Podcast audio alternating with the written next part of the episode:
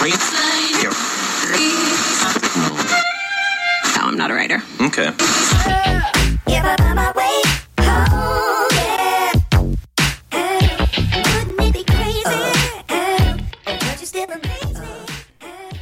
And here we go. This is Mike Lodge. I am the business advisor. Thanks for joining me this morning. It is a cold 34-degree weather morning. I've already made my coffee. I'm already warmed up and I'm ready to go. Now my voice is a little bit off today. Not feeling all that good today. I don't know why. But anyway, we're going to go on. Remember yesterday we talked about knowing what your taxpayer rights are, because you're protected under a taxpayer bill of rights program within the IRS. And that also has to do with a lot of compliance issues. One of the compliance issues is knowing what your policies and procedures are within your company. And a lot of companies have good policies and procedures in place, but are people actually adhering to them? Are they following them? And I think that what I would like to do is, there was a really good article that was written. And it was written by a Calvin London, and that's under the Corporate Compliance Insights on the web, on the internet. And he wrote a really good article, which I'm going to steal from today because it was so well written. Because you see, what happens is that compliance has to do with ethics. And not everybody that we hire, that we work with, or that we put in places of leadership have diluted their ethics. And we're going to talk about some of those this morning. And the issue is that you don't have to look far in our society around us to realize that as the generations change from Generation X through Y, now to Generation Z, with Generation Alpha behind them, the ethics of the common person are changing. Ethics and compliance is an issue. And we have to look at this, and we have to talk about the impact on ethical behavior and the ability to create a positive culture and a compliant workforce. And if you have a company, this is very vital, because as you look at all of these companies that are failing, they had some very bad ethical behavior of wokeness. And I'm putting it out there because wokeness is a very unethical behavior of trying to cancel other people out. We have to really look at this, because compliance has a really sticky thing at the moment of companies not adhering to their own policies and procedures, especially when it comes to political, when people are trying to promote a political agenda within a company. It's unethical, highly unethical. Let's talk about some examples. A few examples from everyday life of people who are diluting their ethical behavior and the compliance behavior is, we can look at everyday life that exemplify the poor ethical behavior of some people, especially many of those in our younger generations.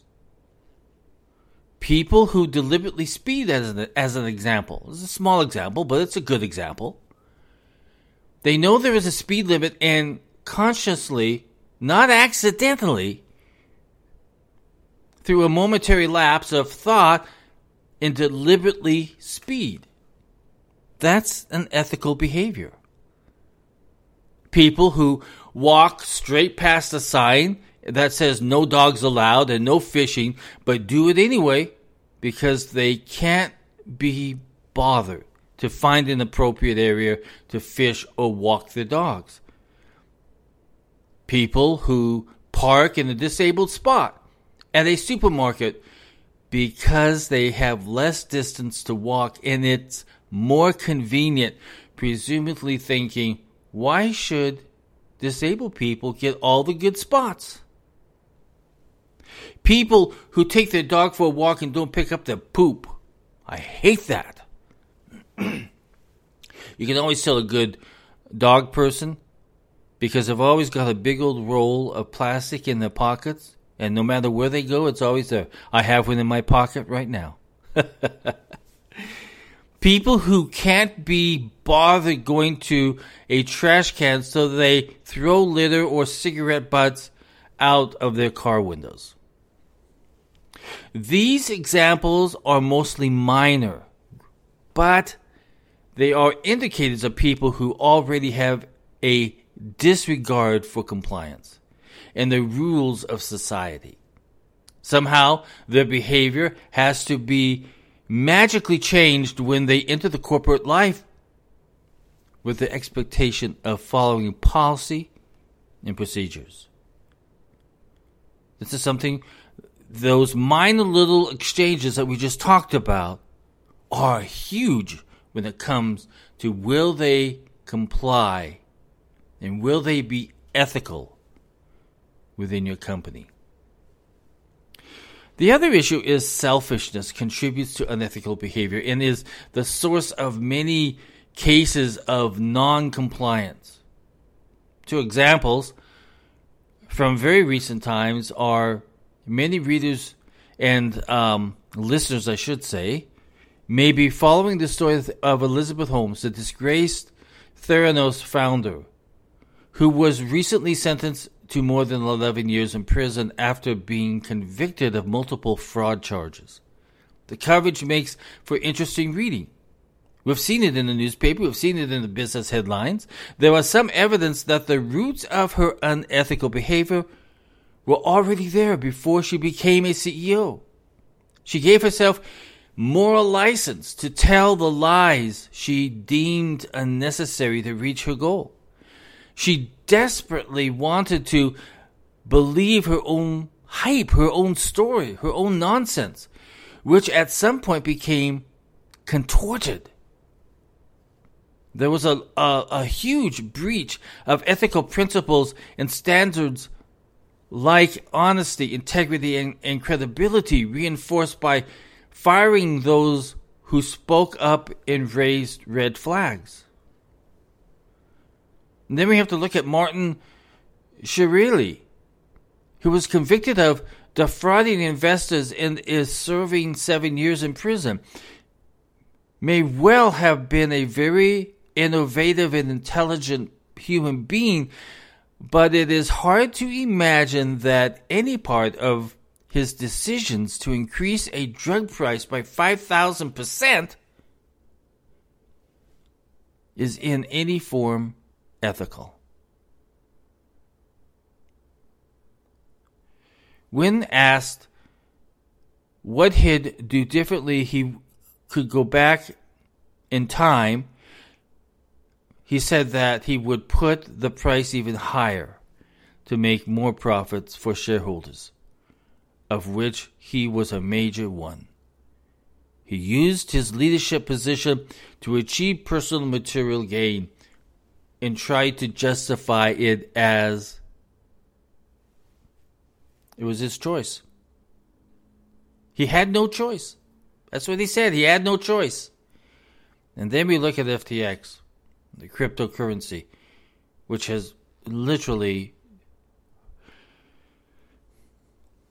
destroyed many people's lives. So we see these behaviors, and we see that they had a behavioral pattern from the beginning. Policies and procedures were put to the side because they had a greed that they wanted to carry out. All three of those, and we can even bring up Madoff. Madoff was the same thing. He had that history of not doing ethical things. I wrote a book not long ago. It was called Ethically Thinking, It's Not That Hard. And it really isn't that hard, because it's really a choice of what's right and what's wrong. If you're continually choosing what is wrong, you have an ethics problem. Compliance gets us into a lot of big trouble.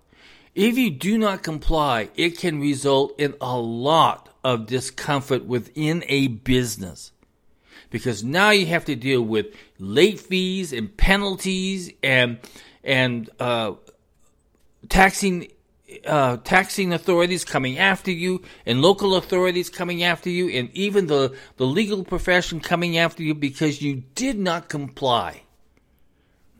You decided to go off into your own direction because it was financially rewarding to you. Selfishness was the big cause. Now, all of you small businesses need to educate your employees on how to comply with corporate policy, various rules and regulations that are out there. The more that you teach your employees on compliance and on ethics, the less conflict you will have, the less disputes you will have. So many times we see compliance pushed to the side because they're so worried about cash flow. And the problem is, when you put compliance to the side, that's going to eat into your cash flow, because something's going to come that you missed, that you didn't pay attention to, that employee didn't take seriously, that leads to costing you more money in the long run.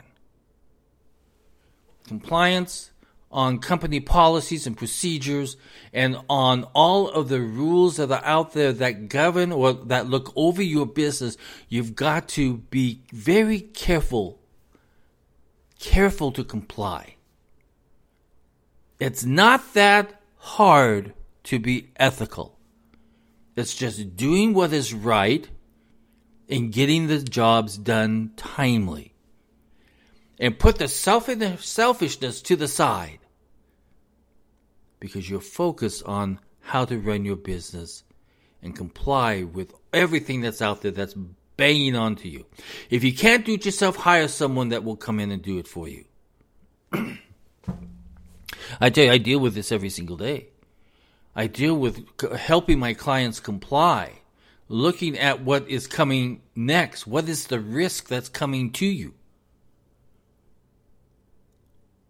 But it has to deal with every single company owner, business owner, sitting down and training their employees on compliance. Look at your policies and procedures and make sure they understand it thoroughly. Make sure they know what compliance is all about and how it can hurt the company if one step is missed. Listen, if you want to have more access to me, go to my website at www.lodge-co.com. And if you want to send me an email, if you have a specific question, send it to thebusinessadvisor@gmail.com. And I'll get in and I'll answer your questions. Everybody should go out and have a great day. But remember, compliance is so vital for every single small, big, large, stock trading company, whoever size of company that you may be. It's vital that you focus on your compliance. One bad apple can spoil the whole bunch, boy. Oh, that really aged me, didn't it? Talk to you soon. Bye-bye. God bless.